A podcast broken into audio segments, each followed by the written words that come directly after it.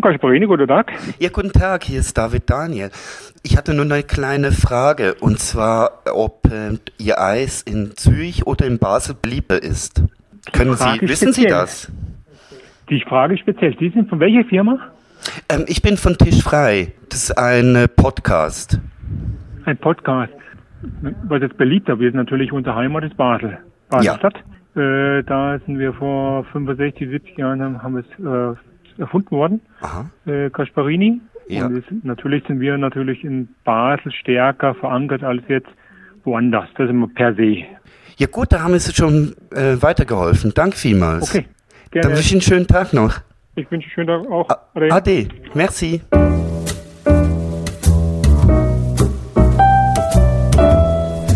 Ja, willkommen zu Tischfrei. Wohin gehen wir heute? Wir haben das große Vergnügen, heute mit einem richtigen Star, wenn man so sagen darf, die in Deutschland sehr bekannt ist und in Zürich schon seit vielen Jahren ihr eigenes Restaurant führt. Wir treffen heute Meta Hiltebrand. Genau, Meta Hiltebrand. Für die meisten sicher ein großer Begriff. Fernsehköchin, weiblicher Koch. Du warst schon mal essen bei ihr. Ich war schon ganz viel mal essen bei ihr. Was bietet sie für eine Küche an? Sie bietet eine verspielte, nicht sich selbst ernst zunehmende Küche an, eigentlich auf der Basis klassisch französischer Küche, aber immer mit so kleinen Verspieltheiten, zum Beispiel ein Rehlein aus Blätterteig und so ein bisschen poppig alles. Ja, sehr verspielte Küche, ja. Aber keine Küche, wie sie selbst sagt, die auf Romeo oder Michelin-Sterne abzielt, sondern so eine Wohlfühlküche eigentlich ist das. Mir macht das jetzt gerade große Lust, die Meta Hiltebrand persönlich kennenzulernen. Gehen wir? Ja, allons-y. Meta, hallo, schön, hat's geklappt. Hallo Dada, na wie geht's denn? Recht gut, das ganze Kulturgeschäft ist langsam wieder am Anlaufen. So ein bisschen wird's besser. Ein bisschen wird's besser, aber ich habe geblutet. Ja gut, es geht uns allen so aus der Gastronomie. Ja genau, über das reden wir vielleicht mit dir noch. Sehr gut. Gut, dann gehen wir mal über die Straße. Der Kreis 4 ist ja wunderschön, wir haben sogar Grünparks. Ja, es ist divers. Warum hast du eigentlich dazu mal dich entschieden, das Restaurant hier in diesem Kreis aufzumachen? Also für mich war eigentlich immer klar, dass ich in keinem einzigen Quartier mich so wohlfühle wie im Kreis 4. Sprich, da, wo bunte Menschen normal sind und nicht auffallen, da, wo man sich duzt und nicht sieht, da, wo man mit normalen Kleidern auch ein Mensch ist und nicht nur Vuitton und all das Luxuszeug braucht. Und natürlich, ich meine, die coolen Menschen sind im Kreis 4, das sieht man ja, wie mir auch. Und von dem her war es für mich ganz klar, ich gehöre ins Vieri. Hier wird auch demonstriert oftmals. Ja, die Demos, die spazieren alle direkt an meinem Restaurantfenster vorbei. Genau, und haben schon mal eingeschlagen oder versprayt. Das stimmt, ja. Also es war ja Reclaim the Street, die haben eigentlich mein Restaurant komplett ummobiliert, sprich nicht nur Dosen in die Scheibe geworfen, sondern die dann auch noch ins Restaurant, die Gäste verletzt. Ja, und habe ich trotzdem, also ich meine, es war mega traurig und es war mega hart und da habe ich natürlich auch geheult, weil es ist meine Existenz, alles was ich habe. Gleichzeitig bin ich aber auch so tolerant, dass ich es gut finde, dass wir demonstrieren, also im Rahmen, also nicht demolieren, sondern demonstrieren. Auf jeden Fall. Für unsere Meinung einstehen. Und in der Schweiz ist ja eigentlich Streiken, was die Deutschen regelmäßig machen, eigentlich wie verboten. Hier kannst du nicht streiken, dafür darfst du bewilligt demonstrieren. Im besten Fall, im besten Fall. Wir stehen hier vor dem Sommergarten, sogenannten Sommergarten im Innenhof des Kasernenareals. Das ist eine provisorische Küche. So. Aber schon ewig provisorisch. Ja, aber immer nur im Sommer, bei gutem Wetter. Bist du ja schon manchmal ab und an gewesen, oder? Also ich habe früher mit meinem Küchenchef hier sehr oft nachmittags gesessen und Menükarten geschrieben und natürlich neue Gerichte kreiert, also auf Papier natürlich. Ja. Von dem her, der Platz ist schon sehr schön, aber manchmal genießen wir auch einfach die Wiese und nehmen halt was vom Restaurant mit. Also ich meine, einfach erklärt Sommergarten und mein Restaurant, das sind 2 Minuten zu Fuß. Ja, genau. Da kann ich natürlich den Kaffee schon mitnehmen in der Tasse. Schön gemacht. Oben eine Terrasse. Das ist noch nicht lange so, das wurde erst vor kurzem, wurde heftig investiert. Man sieht es auch, es ist richtig hübsch geworden. Das ist richtig aufwendig, ja. Und es hat auch ein ganz spezielles Klientel hier, was, glaube ich, sonst gar nicht an so vielen Orten einkehrt. Und es hat auch sehr viele Kinder. Also es hat einfach einen wunderschönen grünen Platz im Kreis 4, wo man gut frisch essen kann, eine einfach auserwählte Speisekarte. Und ich glaube, in der heutigen Zeit läuft das einfach ungeheim.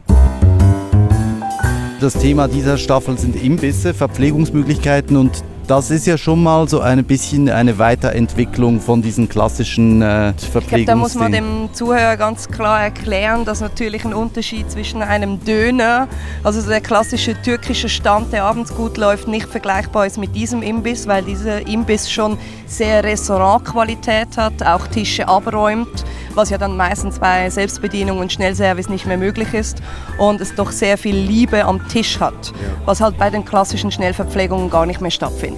So, gehst du denn manchmal so nach dem Service am Abend noch schnell dir einen Döner holen oder sowas? Also der Döner vielleicht nicht unbedingt, aber wir sind schon, also ist klar, wir sind den ganzen Tag um hochwertige Lebensmittel und tollen Produkten, aber du hast abends bestimmt keine Lust, um Mitternacht ein schönes Rinderfilet mit irgendwelchen Goldkrusten oder Peta-Zeta-Knalleffekten zu essen. Und klar spazieren wir dann auch rum und trinken was in einer Bar hier im Quartier und gönnen uns dann mal eine Schachtel Pommes, weil eine Fritöse haben wir nicht, oder wir gönnen uns halt mal so ein Schnitzelbrot. Also das kommt schon vor, aber wir gehen natürlich auch hier feiern. Du kommst gerade aus dem Mittagsservice. Ja. Hast du überhaupt noch Lust, was Kleines zu probieren hier? Also hungrig wäre das falsche Wort, weil um 11 essen wir immer alle Mittagessen und um 5 gibt es nochmal Abendbrot. Von dem her, so ein Snack geht immer. Als wir Koch nehmen das als Gefallen für uns so. Ja. Genau. Danke, also gehen wir mal schauen. Hier ja auch Eis. Es gibt ja hier nicht nur Salz. Oh, es gibt ja. Ich bin ein Eisfreak. Oh, und zwar die legendären Zürich-Eiscremes. Oh ja, die sind sehr fein. Auch nicht schlecht. Ja, die Gasparini. Ist ja in Zürich eigentlich schon fast Inventar. Aber kommt Gasparini nicht aus Basel? Weiß ich nicht ursprünglich, aber sie sind einmal in Zürich sehr omnipräsent. Ja, sind. Sie haben besonders diese ikonische Verpackung, sieht aus wie so ein Stück Butter. Einfach als Klasse. Ich sage jetzt mal ganz ehrlich, wenn du als Kind auf dem Land aufgewachsen bist, kennst du das quadratische Eis mit Aluminiumfolie und dem Holzstiel noch sehr, sehr gut. Das kann ich mir vorstellen. Und es war ja immer ganz klassisch Bananenschokolade, Erdbeer-Vanille war es früher, und jetzt? Vanille-Himbeer, Bananenschokolade. Siehst du? Und hier, das ist, glaube ich, Mango-Passion. Und die probiere ich auch. Oh, die Mango-Passion. Also ich bleibe klassisch Vanille-Himbeer. Dann nimmst du die Schokolade. Gut, Banane. Dann nehme ich, was übrig bleibt. Wir können auch tauschen. Ja, ich esse ja eigentlich alles. Ihr könnt ja teilen. Genau. Du, auf dem Land aufgewachsen heißt in Bülach. Also eigentlich in Bachenbülach, wenn man es genau nimmt. Ja. Also ja, Land, also ja, es ist Land. Für uns Städter so ist es Land, genau, aber es ist im Vergleich zur Schweiz immer noch sehr städtisch. Setzen wir uns auf die Wiese oder auf die Bank? Wollen wir ein bisschen Schatten sitzen, da bei der Lampe vielleicht? Das ist immer gut. Ja, das ist doch super. Rot-weiß karierte Tischtücher und wir alle drei mit einem Gasparini-Eis in der Hand. Wir hatten unseren Platz für diesen Nachmittag definitiv gefunden. Wie bist du an die Lokalität gekommen dazumals? Das ist ja wirklich eine perfekte Lage eigentlich hier im Kreis 4. Ja, also es ist jetzt eine Lage, wo man nicht direkte Laufkundschaft hat, also vor allem nicht mein Klientel, was hier vorbeispaziert. Aber es war eigentlich so, dass Fred Schanz ein Ehrengastronom war in Zürich. Also viele kennen das Odeon, der hat das Odeon groß gemacht. Das war ja in den 70ern, war das eigentlich das einzige Schwulenlokal, wo das toleriert hat. Alles, was Rang und Namen hatte, da verkehrt hat. Und Fred hat mehrere Restaurants eröffnet und ein einziges Restaurant hat er nur für sich eröffnet, also sprich ohne Geldgedanken, sondern reine Selbstverwirklichung. Und das ist das Restaurant Le Chef. Und Fred wollte mich schon einstellen zu Lebzeiten, da war ich aber schon selbstständig. Und hat mir dann irgendwann sein Restaurant angeboten und er ist leider kurz darauf verstorben. Und seine Enkeltochter hat dann das Restaurant übernommen, also eigentlich das ganze Gastro-Imperium. Ja. Und hat dann eigentlich mit mir zusammen die Köpfe gestreckt und fand doch, warum nicht, übernimm's doch. Und seit da habe ich, sind jetzt 7,5 Jahre her. 7,5 Jahre? Ja. Vielleicht, wenn wir schnell etwas vorspulen noch zu deinem Werdegang. Kurzversion von meinem Werdegang. Also ich meine, ich habe ganz klassisch eine Kochausbildung gemacht und habe dann mir die Sporen abverdient. War bei Anton Mosima in Olten und habe natürlich da ein bisschen die gehobene Gastronomie kennengelernt. Aber entscheidend ist eigentlich dann, was ich danach gemacht habe. Also ich habe schon sehr jung 3 Restauranteröffnungen erlebt, aber auch 2 Konkurse. Also das heilt auch, das erdigt auch, beides zu sehen. Und habe mich dann schon mit 24 war ich dann schon Küchenchef. Und habe mich dann kurz darauf mit Fernsehen... Wo warst du Küchenchef? Das war damals der Münsterhof Monte Primero. Das ist heute nicht mehr ein spanisches Restaurant, sondern wieder schweizerisch. Auch unter einer anderen Führung. Also das ist wirklich schon sehr lange her. Aber aufgrund von dem war ich dann Küchenchef, habe die Möglichkeit bekommen, ins Fernsehen zu wechseln, habe dann das gemacht und war dann Privatkoch, also Störkoch und bin von Haus zu Haus. In welchem Jahr befinden wir uns ungefähr? Also ich war 24, 25, wo ich angefangen habe, mich selbstständig zu machen mit Fernsehformaten, Messeauftritten, Privatkoch-Events und habe dann mit 28 mein erstes Restaurant eröffnet, das war die Metas Kutscherhalle und das lief wie die Bombe, das war mega klein, worauf ich fand, hey, es ist so klein, ich brauche einen größeren Raum. Um vielleicht eine Vorstellung zu haben, wie viele Tische hattest du da oder wie viele, also wie groß war das? Man muss sich eher vorstellen, dass es knapp 25 bis 30 Sitzplätze waren und ich wirklich alles alleine gekocht habe durch eine offene Küche mit Schaufenster. Ah, krass. Und wir waren einfach immer jeden Tag brechen voll und ich habe dann gedacht, hey, wir haben einfach zu wenig Platz, ich hätte gerne ein zweites. Ich habe dann ein zweites Restaurant eröffnet, diesen Spagat habe ich nicht ganz überlegt, da bin ich auch ganz ehrlich. Wenn du nicht geldorientiert bist, sondern leidenschaftlich bist mit dem, was du machst, kannst du nun mal nicht darüber stehen, wenn was nicht perfekt ist. Klar. Und dieses Nicht-Perfekte hat mich nicht mehr schlafen lassen, worauf ich irgendwann eingestehen musste, dass ich, so wie ich bin, emotional nie die große Gastronomie erobern werde, sondern immer das kleine, feine sein werde. Wenn ich fragen darf, das zweite Restaurant, wie hast du das überhaupt gemacht? Also mit der Kutscherhalle da präsent sein und hin und her, das ist schwierig. Ich habe im kleinen Restaurant das Konzept geändert auf Helden am Spieß, total innovativ mit Comic-Tapeten, es gab Superheldenkostüme und Superheldenkleider für die Mitarbeiter. Also es war wirklich so was ganz Schräges und ich würde jetzt mal frech sagen, wäre der Laden in London, dann wäre die Decke durchgegangen. Wir Schweizer wünschen uns Innovation und wenn dann Innovation kommt, dann sind wir sehr lange blockiert, weil wir einfach sehr lange brauchen, um es zu verstehen. Was ist das deiner Meinung nach? Wieso ist das so bei uns? Ich glaube, wir Schweizer sind einfach sehr kontrolliert. Also wir warten wie mal ab, bis die anderen eine Meinung haben, bevor wir uns äußern. Und ich meine, irgendjemand muss mal kommen, wenn du einen Laden hast. Und das war am Anfang wirklich sehr hart. Vor allem, weil dann auch immer die Frage war, wo ist Meta? Ist Meta jetzt heute in der Kutscherhalle? Dann essen wir in der Kutscherhalle oder gehen wir ins Le Chef? Ist Meta im Le Chef? Und irgendwann war ich dann wirklich mit dem Fahrrad von 9 Uhr bis 12 Uhr in einem Restaurant, von 12 Uhr bis 3 Uhr in einem Restaurant und dann abends die gleiche Nummer wieder und irgendwann konnte ich einfach nicht mehr, also ich war halt einfach auch sehr unzufrieden in der Zeit, weil einfach da ging eine Glühbirne nicht, da ging was nicht und da wieder etwas und dieses Hin und Her hat mich einfach auch kreativ eingeschränkt, worauf ich eingestanden habe, dass 2 einfach nicht das Richtige ist für mich. Und die Fernsehsachen hast du auch noch gemacht? Die habe ich auch noch gemacht, ja. Das war wie kam's? Du hattest, ich glaube, die erste Sendung in einem Regionalsender in Zürich, Tele Zürich heißt der nach wie vor noch. Wie bist du da eigentlich reingeschlittert? Also die Sendung wurde ausgestrahlt auf allen regionalen Sendern, also das war Teletel, Teletop, Tele Basel, Tele Bern, also schieß mich tot, alles was regional ist, hat man da dafür genommen. Und das war eigentlich relativ einfach, also es gab schon ein bestehendes Fernsehformat, das Format hieß kochen.tv und die hatten da einen Koch und das war unheimlich schwierig mit diesem Koch, weil der Koch nicht fernsehaffin war, also sprich Fernsehen heißt nicht, ich ziehe meine Show ab, ihr filmt das und das war's, sondern Fernsehen heißt, wir wiederholen etwas, der Ton war nicht richtig, das Licht hat nicht gestimmt oder wir haben einen Packshop nicht gekriegt und du musst unheimlich flexibel und offen sein, um die Nummer eigentlich wegzustecken, damit es überhaupt noch klappt. Und der Vorgänger von mir, der fand einfach, ich habe alles richtig gemacht, sorry, nicht mein Problem, worauf die das Fernsehformat versenken wollten, also sie wollten aufhören und haben dann mit Leuten geredet, die ich kenne und ja, so wie es manchmal ist, am richtigen Ort, im richtigen Moment, mit den richtigen Kontakten. Jetzt gäbe es 10 Punkte, wenn wir den Namen deines Vorgängers da noch wüssten. Ich glaube, der ist irgendwo in der Versenkung ziemlich... Das machen wir nicht. Nee. Ich kann nur sagen, man spricht heute nicht mehr von ihm. Von dem her spielt keine Rolle. Ja. Aber das Thema war mehr, dass dann mein Schwager die Leute gekannt hat, die dieses Format besitzen.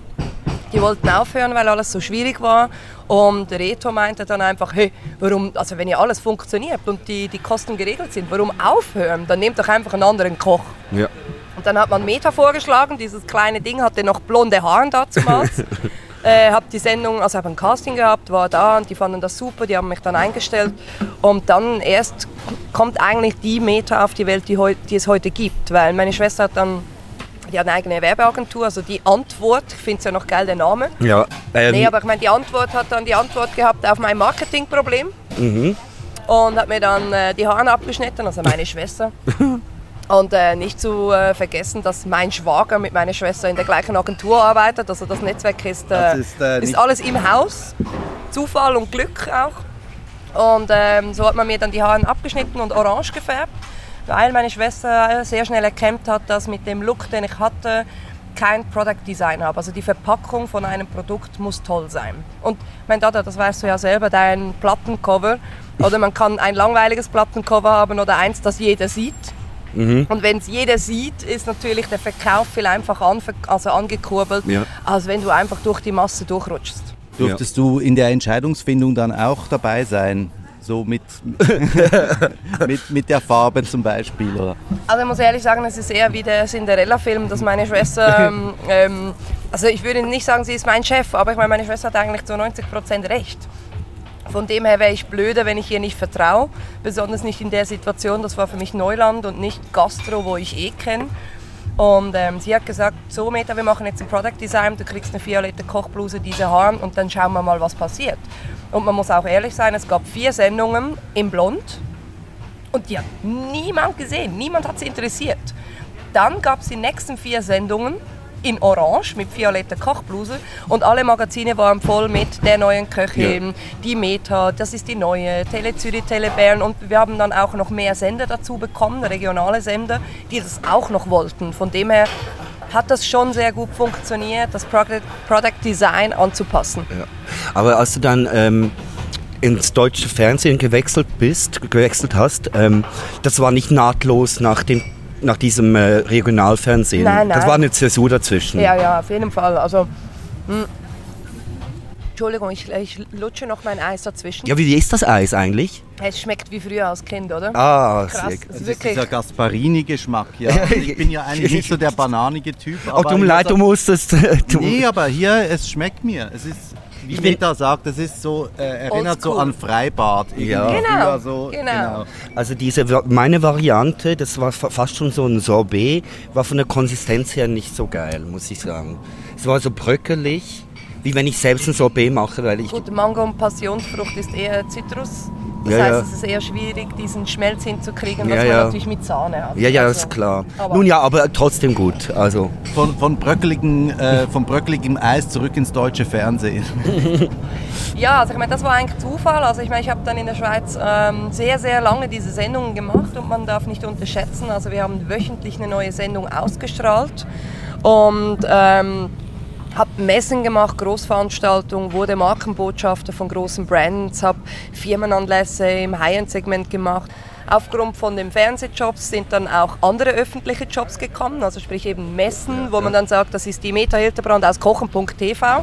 Das ist natürlich einfacher, als zu sagen, das ist die Meta aus dem Kreis 4.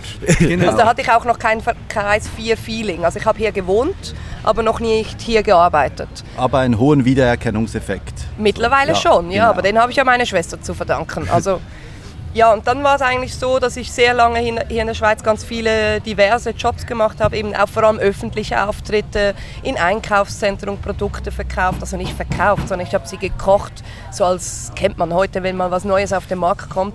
Und irgendwann hat dann ein deutscher Kanal angerufen, der gesagt hat, hey, wir suchen neue Leute, wir suchen besonders Frauen, weil es einfach keine Frauen hat, worauf ich eingeladen wurde und sofort genommen. Und dann war ich eigentlich bei Grill den Hensel.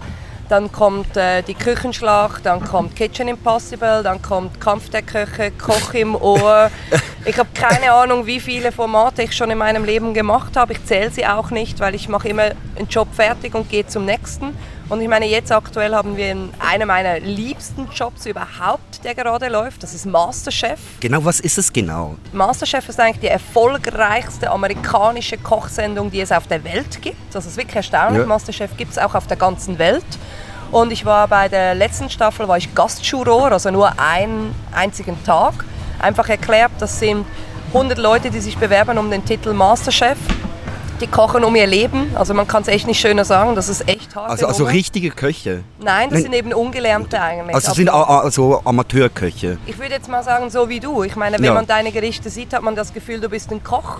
Was du dann wahrscheinlich nicht kannst, ein Restaurant. Nein. Das ist dann wieder die andere Nummer. Ja, klar. Aber ich glaube, bei Masterchef würdest du wahnsinnig weit kommen. Also ja, da du vegan, vegetarisch kochst, hättest du wahrscheinlich ein bisschen Probleme bei der Fleischaufgabe. Aber die könnte man punktetechnisch vielleicht davor wieder Vielleicht mit so künstlichem Fleisch könnte ich dann kochen, dieses Beyond. Aber Masterchef heisst... Du kochst alles und kannst alles. Und wer gibt das vor, was man kochen soll? Also man selbst kann die Gerichte entwickeln oder wird das vorgegeben, was man... Es kommt immer darauf an, welche Challenge gerade stattfindet. Also ich war jetzt bei Masterchef Celebrity dabei, also das heißt mit Promis, prominenten Leuten. Und da war es so, dass sie ein Gericht, also das erste Gericht, konnten die komplett selber entscheiden, was die kochen. Einfach mal Sicherheit, du musst zuerst mal warm werden in so einem Kochstudio, das ist ja alles neues Terrain, deine Geräte kennst du nicht, die Küche kennst du nicht.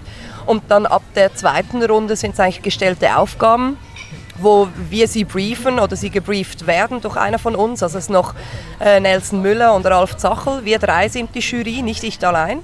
Auch bekannte Namen, ja. Also Nelson Müller hat, glaube ich, einen Michelin-Stern, kann das sein? Ich habe gedacht, dass er jetzt einen zweiten hätte. Ah, wirklich? Aber er ist quasi wirklich in einer hohen Liga und der Ralf Zacherl hat ja auch ein eigenes Restaurant, ich weiß es gar nicht. Also Ralf Zacherl wurde natürlich früher berühmt durch die jungen wilden Sendungen, also die Kochformate, die es gab und ich weiß nicht mehr, wie das genau hieß, aber das war eigentlich Ralfs Nummer. Man hat ihn oft verglichen mit Popeye oder mit Meister Proper, weil er hat eine Glatze. So, genau. Und der ist ja dann eigentlich vor allem noch berühmt geworden durch diese Villa Riba Waschmittel Nummer, auch geile Werbekampagne. Aber Ralf ist ein Urgestein, ist schon ewig lang dabei, auch aber einiges älter als ich. Hoher Wiedererkennungswert, man weiß sofort, wer Ralf Zacherl ist. Hat ein Bärtchen hier und Ziegenbart.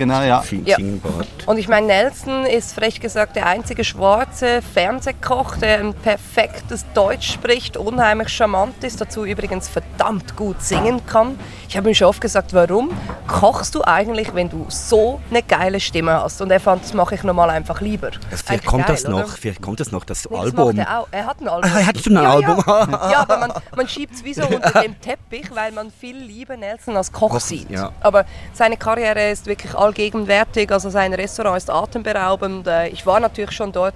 Wo ist denn das? Also er hat außerhalb von Köln, also Köln und Düsseldorf, ist er so, also Köln ist eigentlich so einfach rustikal und die Kölner mit ein bisschen Geld, die gehen nach Düsseldorf und deshalb hat er sein Restaurant im Düsseldorf Zentrum. Der Schotte heißt das, glaube ich, wenn es mich nicht täuscht. Ich bin ganz schlecht mit Namen. Aber es wirklich, also hat ein Gourmet-Restaurant und ein Bistro, was aus einer offenen Küche geschickt wird. Unheimliches Marketing hinter sich, ein Büro, das alles organisiert. Also, ich meine, das ist einfach ein Superstar. Und ganz ehrlich, ich meine, jeder, der jetzt irgendwie ein bisschen deutsches Fernsehen kennt, der kennt eh nur einen schwarzen Koch und das ist Nelson.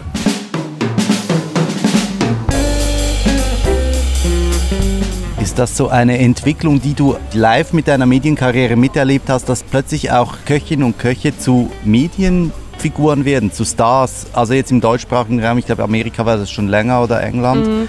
Ja, es hat natürlich schon damit zu tun, dass das Thema Ernährung in den letzten paar Jahren sehr viel Bühne gekriegt hat, also sehr viel Fläche. Und ich glaube, was früher halt so war, wir gehen einen Schnitzel essen, das war was Besonderes, ist es heute eigentlich so, dass wir fast alle 24 Stunden auswärts essen gehen.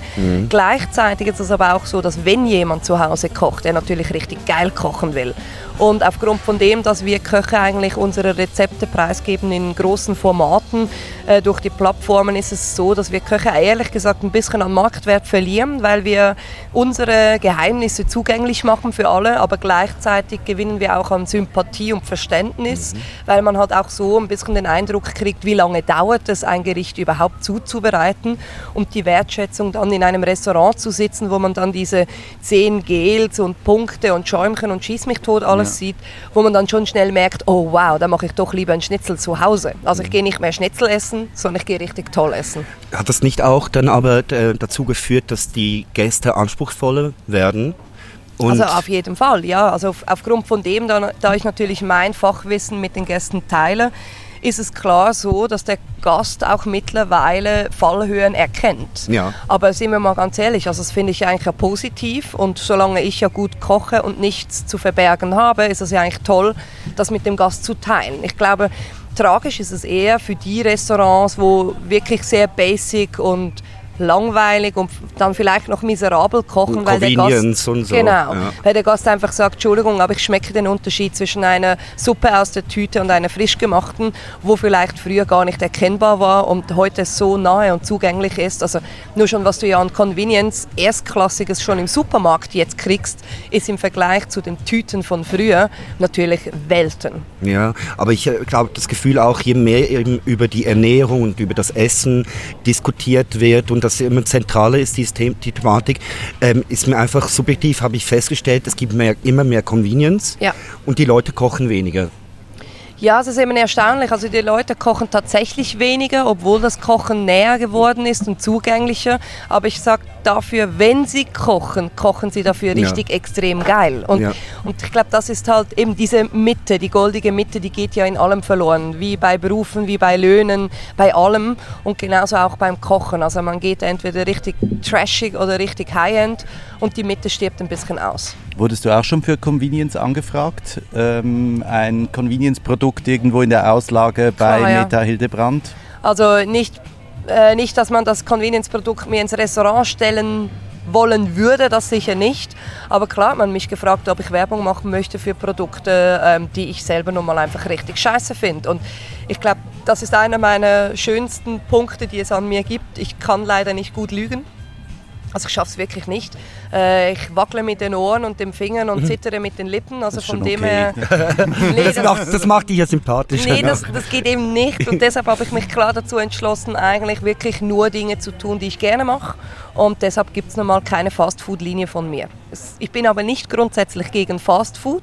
Es gab einfach noch nicht das Richtige, was ich gesagt habe, doch, das mache ich. Wo wir gerade bei Convenience sind, merkst du das auch am Mittag zum Beispiel, dass das Aufkommen von halt günstigen, aber doch eben qualitativ okayen Verpflegungsmöglichkeiten sehr aufs Mittagsgeschäft drückt? Ich finde es sehr erschreckend. Also ich muss dazu vielleicht sagen, also für die Deutschen sind das hohe Preise, für uns Schweizer ist es Geschenk. Du kannst bei uns, bei mir im Restaurant Le Chef, kannst du fast zum Mittagessen, zum Low-Budget-Preis essen und es ist alles frisch.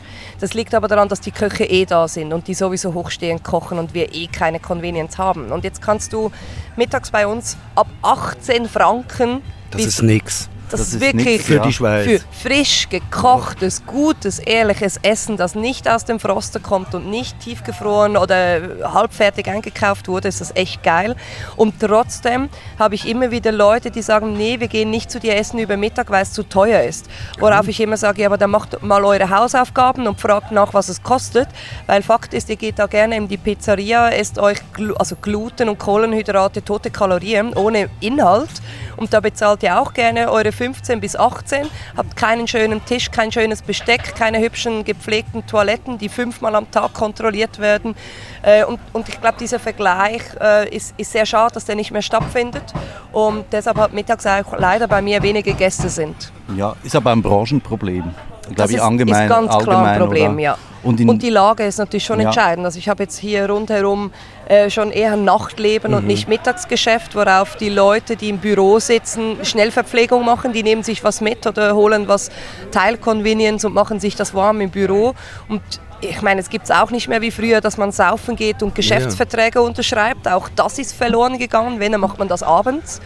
Und ich sage jetzt mal ganz frech, ich bin nicht traurig, wenn am Mittag nicht so viel läuft, weil aufgrund von dem, dass wir am Abend wirklich sehr hochstehend kochen, also wir kochen immer hochstehend, aber abends sind es einfach noch viel mehr Details, viel mehr Garnituren, viel mehr Kleinkram, der in die Zeit geht, nutzen wir die Zeit morgens, um zu produzieren. Kannst du uns vielleicht noch schnell beschreiben, wir sind jetzt hier, jetzt ist es ungefähr 3:30, wie sieht das Abendprogramm aus? Es sieht so aus, also ich habe noch 250 Entenkeulen, die ich heute noch schmoren sollte. Das heisst, ich bin noch ein Weilchen da, weil mein Backofen kann nur 4 Bleche gleichzeitig nehmen. Das heisst, 5 Runden mache ich, das gibt schon mal 10 Stunden.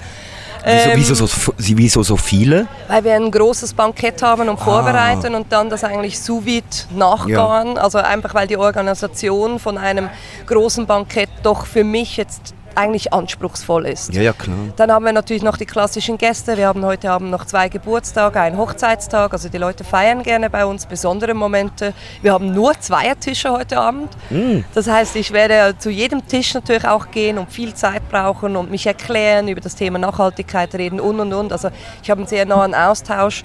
Und dann sollte ich eigentlich noch meine Gerichte kreieren, die ich nächste Woche brauche, weil die Bestellung sollte gemacht werden, und steige morgen in den ersten Flieger nach Hamburg, weil dann ist schon wieder Küchenschlacht. Genau, wie oft pro Monat ungefähr musst du dann in den Flieger steigen für die Sendungen? Also es ist sehr, sehr unterschiedlich. Also ich meine, Corona hat natürlich auch mir ein paar Türen zugemacht, und ich kann es aber auch verstehen, da ich hauptsächlich in Deutschland im Fernsehformaten unterwegs bin, dass die Deutschen jetzt sagen, komm, wir haben auch gute, tolle deutsche Köche und wir ziehen die jetzt vor, weil denen geht es auch schlecht. Aber wirklich? Ist so. Ja, aber ich finde es richtig fair. Also ich meine, das geht ja als Musiker gleich. Ich meine, wie gemein in der jetzigen Zeit, einen Musiker von Deutschland zu holen, ja, wenn es doch dich hier gibt. Ja, also, stimmt. Dann sollte man vielleicht auch ein bisschen regional ein bisschen denken, und das tun die gerade.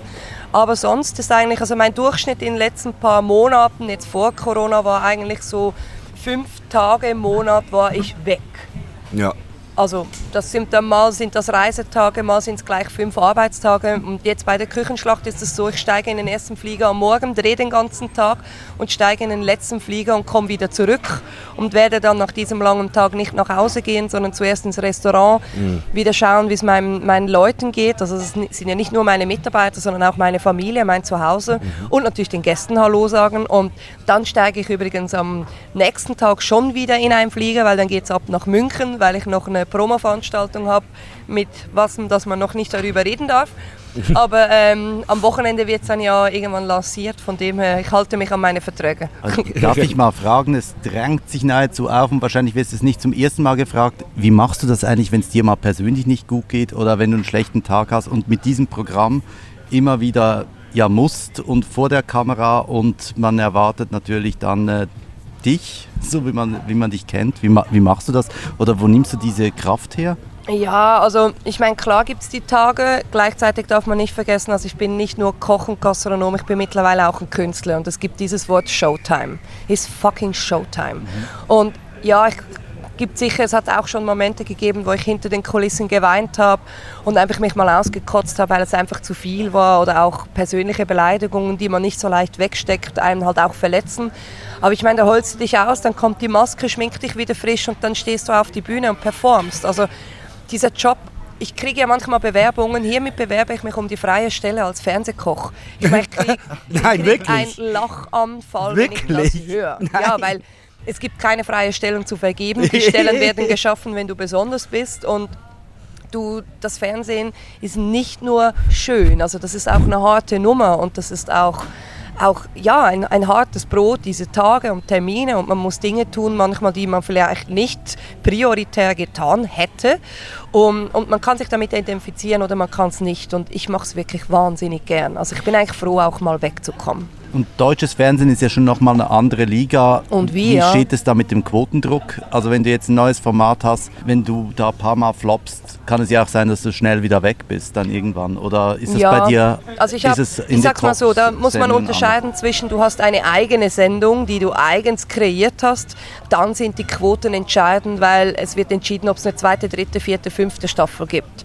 Aber wenn du das Glück hast, wie ich eigentlich, von Fernsehkanal zu gehen und jeweils für einen Auftritt gebucht wirst, dann bist du nicht fix gebunden an Quoten. Und ja klar, ich meine, wenn deine Quoten nicht gut sind, dann bucht man dich vielleicht beim nächsten Mal nicht mehr. Ich sage jetzt aber trotzdem frech, also ich meine, es gibt so wenig Frauen, dass ich doch immer wieder mal vorkomme, weil halt einfach, wenn du versuchst, diesen Geschlechterkampf irgendwo hinzukriegen, oder eben wie Nelson, wenn du sagst, du möchtest kulturbunt gehen in der Nationalität, dann musst du einfach auch Ausländer dazu nehmen, und dann funktioniert ein Ali, ein Türke, also Ali Güngerü, natürlich super, oder eben dunkelhäutig funktioniert, und davon gibt es nicht so viele wie auch Frauen. Und kommen mehr Frauen? Was denkst du, ist das, oder allgemein, Nein. Ist es nicht abzusehen, warum? Ja, es ist ganz einfach, wir Frauen kriegen die Kinder. Also wir müssen mal ehrlich sein, in der Gastronomie ist eigentlich deine beste fruchtbare Zeit, wo du Küchenchef wirst und dir einen Namen machen kannst, ist zwischen 28 und 32. Das ist so, ich habe wirklich Glück gehabt, dass ich das viel früher machen durfte, aber das wäre die normale Zeit. Und bei uns Frauen tickt dann auch irgendwann schon Mutter Natur und die biologische Uhr. Und ja, es fängt ja bei uns schon an, ich meine, der Auswurf des Kindes ist ja 1. Aber das Problem ist, sind die 9 Monate, weil in den 9 Monaten darfst du ganz viele Lebensmittel nicht essen. Ja, ich kann sie kochen, klar, ja, klar, aber ich will nun mal alles essen, was ich auch koche. Und ich meine, ich habe mir auch immer Kinder gewünscht. Ich bin jetzt 37, ich weiß nicht, ob ich das noch hinkriege, aber ich weiß, dass hätte ich, wenn ich das früher gemacht hätte, ich heute garantiert nicht hier sitzen würde mit euch und sicher nicht das Glück hätte, zu fliegen und zu reisen, sondern ich halt zwangshalber meine Karriere an den Nagel hängen hätte müssen aufgrund von dem Kind. Und also mit uns würdest du vielleicht hier sitzen, aber nicht auf Vox laufen. Ja eben, aber ich meine, wie hättet ihr Notiz von mir genommen, wenn ich mit 28 das Heimchen am Herd geworden wäre? Also ist schwierig, oder? Und deshalb ist es einfach immer noch so, also die Modelle müssen sich schon ändern in Zukunft, aber ich sage trotzdem, es gibt viele Berufe, wo sich das ändern muss, weil die 9 Monate kein Problem sind. Also gerade ein Bürojob, ein Versicherungskaufmann und. Das kann eine Frau gut bis zu ihrem Geburtstermin machen und dann kommt die zurück. Oder eben diese Homeoffice-Nummern mit Kindern ist auch kein Problem. Aber Gastronomie ist einfach nicht möglich. Also die Arbeitszeiten. Ich meine, es gibt gar keine Krippen, die so lange offen haben, dass ich die nach Feierabend holen kann. Und ganz ehrlich, was für eine Scheißmutter wäre ich, wenn ich nachts um 11, 12, wo ein Kind schlafen sollte, es aus der Krippe abholen möchte. Also das geht einfach nicht auf. Und deshalb muss man ehrlich sein, dass gewisse Dinge einfach nicht funktionieren, und das ist der Kochberuf. Wirst du von jungen Frauen auch angesprochen, die sich vielleicht überlegen, in den Beruf einzusteigen? Ja klar, also ich habe ganz klar eine heftige Vorbildsfunktion, ich glaube für alle Jungen, weil also gerade in der Schweiz wird einem beigebracht, dass man eine Karriere machen kann, wenn man intellektuell ist, wenn man sich weiterbildet und Schule macht. Und ich bin Legastheniker, ich hatte ADHS, ich hatte einen Sprachfehler, ich habe nichts gehört, ich war ein schlechter Realschüler, das gibt es ja heute gar nicht mehr. Auch das hat sich geändert. Und dass eigentlich so ein Ding wie ich eine Karriere machen konnte, motiviert junge Leute, die das gleiche Problem haben, eigentlich eine Lernbehinderung zu haben oder nicht jetzt halt ein Buch lesen zu können, das zu verstehen, aber dafür talentiert sind mit ihren Händen. Und jetzt kannst du natürlich Maurer werden, dann brauchst du nämlich auch deine Hände.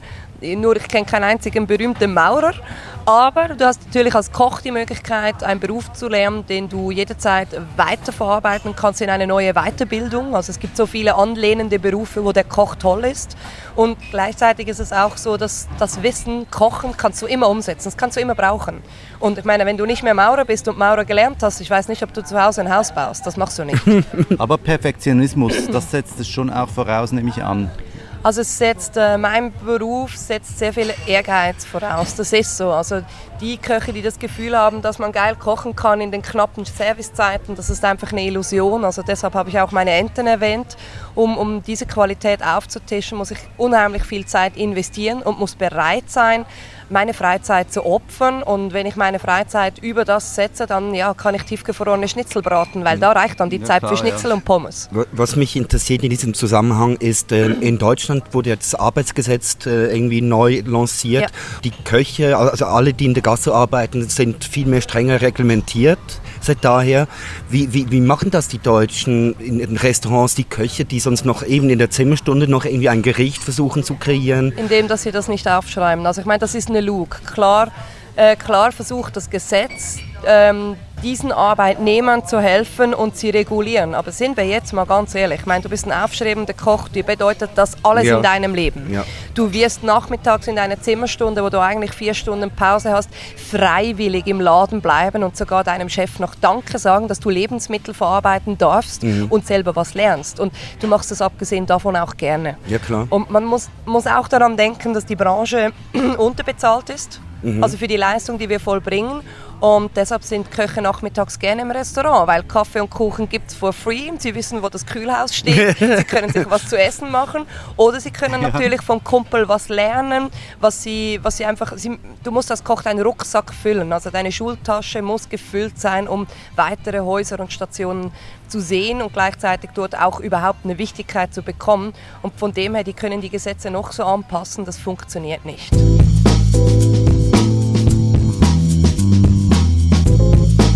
Wie fühlt es sich denn an für dich, wenn du weg bist, für Dreharbeiten zum Beispiel, und nicht in deinem Restaurant stehen kannst, obwohl du weißt, du hast offen und du musst ja vollkommen Vertrauen haben zu deinen Köchen? Also aufgrund von dem, da wir 5-Tage-Woche haben, habe ich immer die gleichen Mitarbeiter da.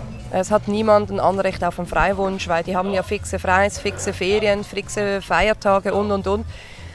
Und ja, ich vertraue meinen Leuten natürlich, also das muss ich auch. Ich meine, ich habe die Leute mir selbst ausgesucht und sie wissen auch, dass das Restaurant immer Priorität Nummer 1 ist. Also wenn ich zum Beispiel einen Fernsehjob habe und ein Tiefkühler kaputt geht, dann wird Michi mir eine SMS schreiben, Meta hat ein Problem, habe einen Monteur bestellt. Dann wird der Monteur das ja anschauen und dann geht es um das Kostendach.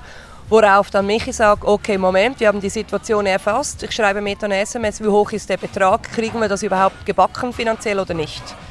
Und dann kommunizieren wir trotzdem, weil du hast beim Fernsehen hast du sehr oft Lücken, wo du die Möglichkeit hast, SMS zu schreiben, also nicht telefonieren, weil Ton stört, aber SMS geht.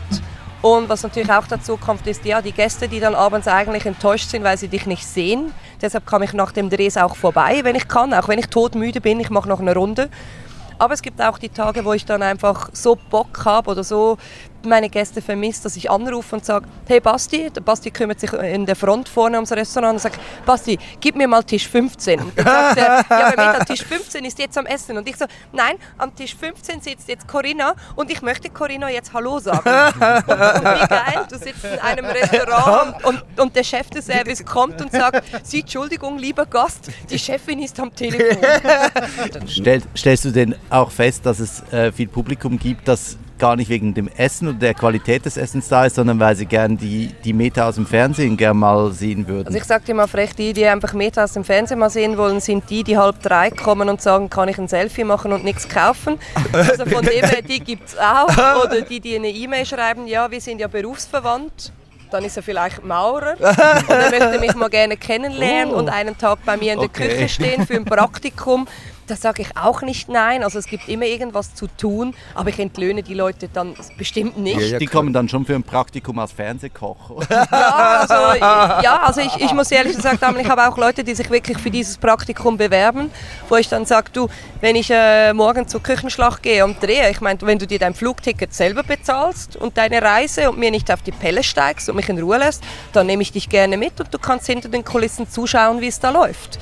Aber ich muss trotzdem jedem sagen, also wenn du das Gefühl hast, dass du Fernsehkoch werden möchtest, dann nützt es dir gar nichts, hinter den Kulissen alles zu wissen und zu kennen, sondern zuerst musst du mal ein richtig geiler Koch sein, dann brauchst du eine richtig geile Verpackung und sorry, dann brauchst du auch noch die richtigen Kontakte. Ja, ich habe mich gefragt, macht das so für diese Fernsehköche, macht das etwas mit ihrer Küche auch?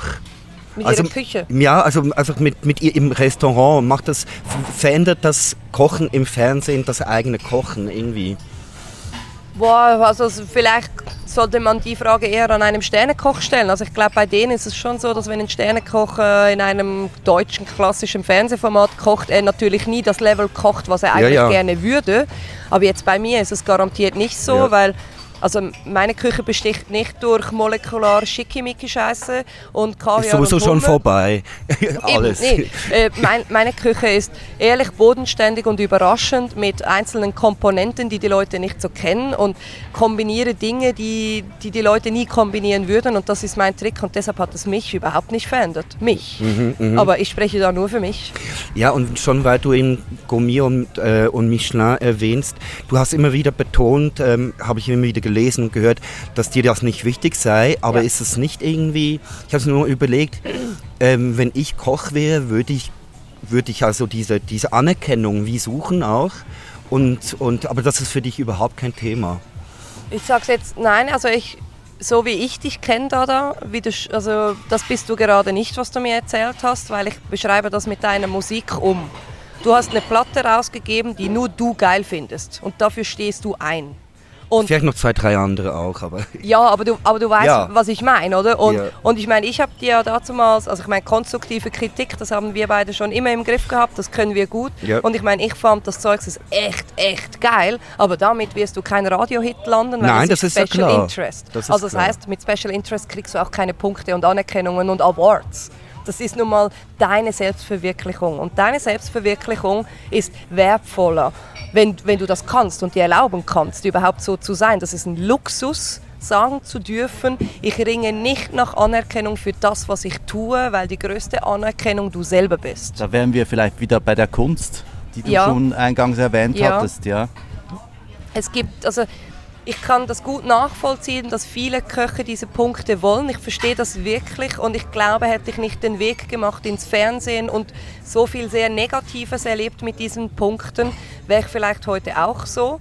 Aber aufgrund von dem, da ich meine Freiheit sehr liebe, ich nicht käuflich bin, kein Arschkriecher bin, darum habe ich auch nie Werbung gemacht für Convenience-Scheiße, muss ich schon sagen, war es für mich wie klar, ich koche nicht für die Punkte, ich koche für meine Gäste. Und wenn der Laden voll ist und meine Gäste happy sind, ist es mir scheißegal, ob der Tester sagt, das Glas ist 0,3 mm zu wenig breit geöffnet, worauf das einen Abzug gibt. Oder du brauchst einen Sommelier, der ein Diplom hat mit diesem Ausweis. Hey, ich habe Basti. Basti geht abends nach Hause und liest freiwillig Bücher. Der kauft sich in seiner Freizeit Weine, um die zu probieren. Und diese Leidenschaft hat nichts mit Schulausbildung zu tun, sondern mit Talent. Bei den Sternen sind es ja immerhin Fachleute, die es bewerten. Die Sterne schaffen es nicht, euch unter Druck zu setzen. Wie sieht es denn mit diesen Bewertungsportalen wie TripAdvisor, Google-Rezensionen und so weiter aus? Ja, ich sage ganz ehrlich zu dir, also ich meine... Also gerade TripAdvisor geht mir ziemlich auf den Kicker. Also ich finde es okay. Da kann ja jeder, oder? So. Genau, also ich finde... Jeder ist ein Gastrokritiker. Ja. Genau, ich finde es in Ordnung, dass man öffentlich seine Meinung kundgeben darf. Das finde ich super. Deshalb bin ich auch für Demos und finde den Kreis 4 toll. Aber Fakt ist... Wenn du als Gast kommst und du heute einen Scheißtag erlebt hast, deine Frau dich noch verlassen hat und dein Kind in der Schule Ärger gemacht hat, ich kann machen, was ich will den ganzen Abend, ich werde deine Laune nicht mehr hochkriegen. Das kriege ich nicht hin. Und dann schreibst du auf TripAdvisor irgendwie einen Scheißkommentar, weil das einfach an deinem Gemütserfass nun mal nicht möglich war. Oder noch viel schlimmer, wenn du emotional beleidigt bist, weil Meta nicht da war und du einfach hinschreibst, ja, wenn Meta da gewesen wäre, wäre es besser. Und ich stehe 100%ig dafür ein, dass ich weiß, es ist nicht besser, wenn ich da bin oder nicht. Und ich finde es unfair. Und du wirst, wenn du isst im Restaurant, doch ständig gefragt, ob alles gut ist. Also gerade mein Personal, es fragt eher schon zu viel, finde ich. Aber du nimmst eine Gabel in den Mund und der Service kommt und sagt, Entschuldigung, darf ich Sie fragen, ist alles recht bei Ihnen, schmeckt es Ihnen? Und wenn du dann die Eier nicht hast, deine Klappe aufzureißen, dann sollst du deine Klappe auch zulassen auf TripAdvisor. Aber ist schon noch krass, ihr könnt euch dem gar nicht entziehen, oder? Nein, können wir das nicht, nein. Geht wie nicht, aber pflegt ihr es auch? Also schaut ihr euch die regelmäßig an? Und ja, wir schauen sie an, wir besprechen sie auch im Team mit dem großen Unterschied, dass ich sehr sachlich zu meinen Mitarbeitern bin, was das anbelangt. Also klar nehmen wir sie ernst, aber ich meine, wenn dann da irgendwie steht, dieser schlachsige, unsympathische, ungehobelte Kellner und ich sehe dann ein Kellner und finde, ich weiß nicht, wo der schlaksig ist, ich weiß nicht, wo der ungehobelt ist und ich weiß gar nicht, was das für eine Attitude ist, irgendwie Menschen persönlich auf einer Plattform zu beleidigen, dann kann ich auch sachlich zu meinen Mitarbeitern sagen, schaut, von diesen 10 Punkten, die dieser Mensch hingeschrieben hat, sind mir 2 Punkte wichtig. Über die 2 Punkte rede ich gerne mit euch, vielleicht eben der Wein wurde nicht nachgeschenkt. Dann sage ich, du, Leute, könnt ihr mir das erklären? Es ist ein kleines Lokal, also sprich, wenn der Gast eine TripAdvisor-Bewertung macht und ein bisschen erklärt, was er gegessen hat oder wo er gesessen ist, dann wissen wir, wer das ist. Ja. Und die Gäste reservieren ja übrigens auch bei uns online oder via Telefon. Das wäre nicht der erste Gast, der eine schlechte Bewertung schreibt auf TripAdvisor, wo ich das Telefonbuch hole, dem anrufe und sage, hey Arschloch, du warst gestern bei mir, hast mich noch gelobt, hast ein Selfie gemacht, hast ein Autogramm von mir geholt, hast mir noch ein Kochbuch abgekauft, ich habe mich noch dazu gesessen und eine Runde Champagner offeriert und jetzt am nächsten Tag schreibst du auf einer Online-Plattform, nachdem du so viel Zeit mit mir gehabt hast, es war nicht gut. Dann schreibe ich genau das unten hin. Und ich habe auch... Also, sind die nicht etwas irritiert, wenn sie mit dem richtigen Leben plötzlich wieder konfrontiert sind? Dann ist wahrscheinlich klingt es anders. Sie erklären sich dann auch, dass vielleicht die Worte, wo ich dann wie sage, weißt du was, Fakt ist, es haben es über 5 Leute gelesen und jeder empfindet es als Beleidigung. Also das hat nichts mit meiner Ansicht zu tun, sondern du hast uns beleidigt und hast aber gleichzeitig über 100% von uns konsumiert, dann sogar noch meine Freizeit genutzt, abends und Zeit mit mir persönlich verbracht und jetzt machst du die Welle. Und das schreibe ich im Fall unten knallhart hin, das ist eine Antwort.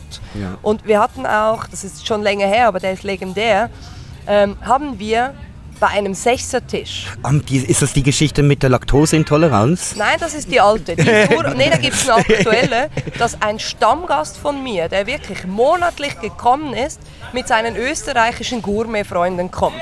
Alles in Ordnung, wir sind offen, wir freuen uns und wie cool, dass Stammgäste neue Gäste mitbringen. Mhm. Hey, aber ich wurde selten in meinem Leben so beleidigt. Also wirklich? Im Restaurant selbst oder auf TripAdvisor? Nein, im Restaurant zuerst selbst. Worauf sogar der Nebentisch aufgestanden ist und diesem Gast sagt, hey, Entschuldigung, aber wir hätten gerne einen schönen Abend und du hältst jetzt die Fresse.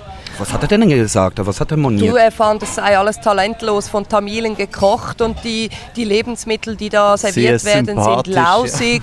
Ja. Und überhaupt dieses fiktive Scheingetue hier drin und diese Deko und bläh und bläh und bläh und bläh. Ein Stammgast? Nein, das waren seine Freunde. Seine Freunde haben dich beleidigt. Stammgast hat kein einziges Wort gesagt an dem Tisch, der war einfach nur noch platt. Wer solche Freunde hat, braucht keine Feinde mehr. Ja. Das stimmt, ganz ehrlich, wer so ist, sollte auch nicht in Restaurants gehen. Aber das Schlimmste war wirklich, dass dann es so weit gekommen ist, dass der Nebentisch dem Gast eins schlägt. Oh mein Gott. Es war ein mega Drama und dann haben sich Fans von mir, die im Restaurant saßen, haben sich eingemischt in das. Also ja, dann hat dann eine Deutsche, das war auch geil, eine Deutsche ruft rüber, geh zurück nach Österreich, ihr Ausländer! Auf Hochdeutsch. Das ist ja, oder? Das ist ja worauf der Österreicher sich rassistisch behandelt fühlt von einer Deutschen in der Schweiz. Es gab so eine große Welle. Der Herr, der sich über Tamilen ausgelassen hat, noch. Ja, also wirklich ganz frech und übel. Und jeder einzelne Mitarbeiter hat versucht, mit diesem Tisch irgendwie in ein Range zu kommen. Und irgendwann war es mir zu bunt. Und ich habe gesagt, so, jetzt aufstehen und gehen. Und der Kunde sagt, nee. Und ich sage, doch, weil es ist mein Laden und ich entscheide. Und der sagt, nee, er gehe auf keinen Fall. Ich habe gesagt, es ist gar keine Frage, ich rufe der Polizei und sie gehen. Es ist mein Hausrecht. Ich entscheide, wer an meine Tische sitzt. Das kostet ja Nerven und Energie. Extrem, aber wart's ab. Also, dann sagt er noch so zu mir, ja, er gehe aus diesem Dreckladen und dann kommt eine Riesenwelle, was für eine blöde Fotze ich bin. Und, also richtig unter der Gürtellinie. Und ich finde, ich sage es noch ein einziges Mal. Jetzt ist Zeit zum Aufstehen. Dann wollte der Kunde noch zahlen, habe ich gesagt, wissen Sie was? Ich scheiße auf Ihr Geld, weil Ihr Geld ist schmutzig, Ihr Geld ist beleidigend und ich bezahle meine Miete monatlich nicht mit Geld von Menschen wie von Ihnen. Sie verlassen jetzt mein Lokal. Worauf er mir noch an den Grind geschmissen hat von wegen, ja, mir müsse es wahrscheinlich ja wohl zu gut gehen. Achtung, und jetzt kommt genau mein Gegenschlag. Ich weiß, warum ich gesagt habe, ich nehme kein Geld von dem. Weil ich habe es dann doch nicht nötig, wenn ein Gast so unzufrieden war in seiner Welt, dass er mir was bezahlt. Weil wenn ich wirklich so schlecht bin, dann soll er nicht bezahlen. Aber er soll bitte auch gehen und die Klappe halten. Ja. Und jetzt musst du mal meine Antwort auf TripAdvisor anschauen, wo ich dann hinschreibe, Ihre Kritik nehme ich sehr gerne an. Jedoch müssen Sie sich selber mal überlegen, wie es sein kann, dass ein Restaurant, das auch nicht rosig finanziell ist, auf eine Konsumation von über 800 Franken, die schon getätigt wurde, also die waren schon leicht angetrunken, wie ein Gastronom auf seine Kohle verzichtet. Und das sicher nicht, weil er es nicht braucht, sondern weil er keinen Bock mehr hat, sich mit dir auseinanderzusetzen.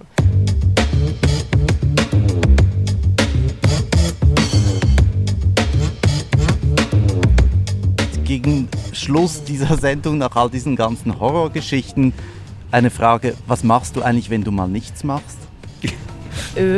Stillstand ist nicht in meinem Tagesablauf drin und nichts machen gibt es auch nicht, weil ich wüsste gar nicht, wie man nichts macht. Also ich bin ein bisschen überfordert mit der Frage. Ich glaube, wenn ich mal wirklich nichts mache, dann telefoniere ich mit Freunden, für die ich sonst keine Zeit habe, oder versuche mal an einen Geburtstag zu machen. Das wäre dann in meiner Welt nichts machen, weil es halt nicht nötig ist, frech gesagt, aber sozial sehr, sehr wichtig ist. Und ich kann dir auch sagen, in den letzten paar Jahren habe ich so viel verloren und so viel geopfert für meine Karriere und auch mein tägliches Arbeiten, dass ich in der heutigen Zeit mich schwer geändert habe und ich mir in Zukunft auch mal an einem Geburtstag freinehmen möchte.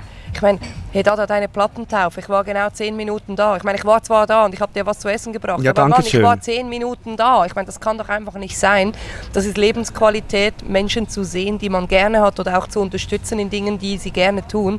Und dir dann zu sagen, du kannst nicht, ist einfach echt traurig. Dieser Nachmittag war wie ein wilder Ritt mit drei Eis am Stiel in der Hand. Hier kommt die Gesamtbewertung des Restaurants Sommergarten. Ich finde, eine Punkteskala ist wie TripAdvisor, deshalb spielen wir dieses Spiel heute mit mir nicht.